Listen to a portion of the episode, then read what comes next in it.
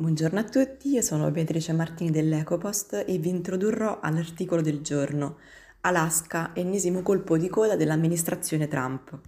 A poche settimane dalla cancellazione dello status di area protetta alla foresta nazionale Tongas, in Alaska rischia di consumarsi l'ennesima ingiustizia ambientale.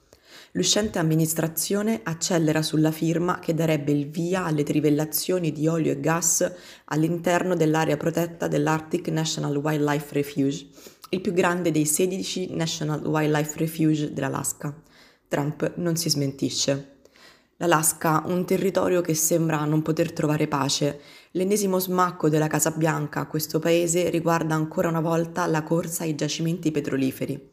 Il 24 novembre verranno pubblicate le richieste di candidature o call for nominations per le compagnie energetiche interessate a comprare i diritti per trivellare in un'area di circa 600.000 ettari le aziende dovranno indicare le zone esatte di interesse mirate all'esplorazione del sottosuolo per trovare i giacimenti.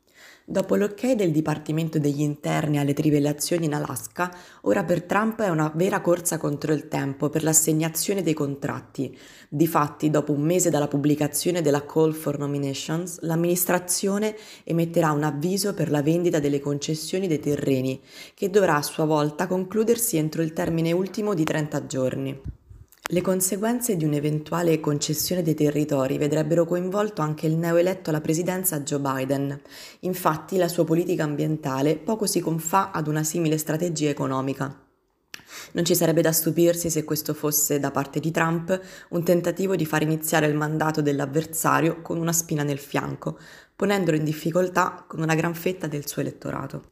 Per questo ed altri articoli visitate il nostro sito www.lecopost.it. Buona giornata.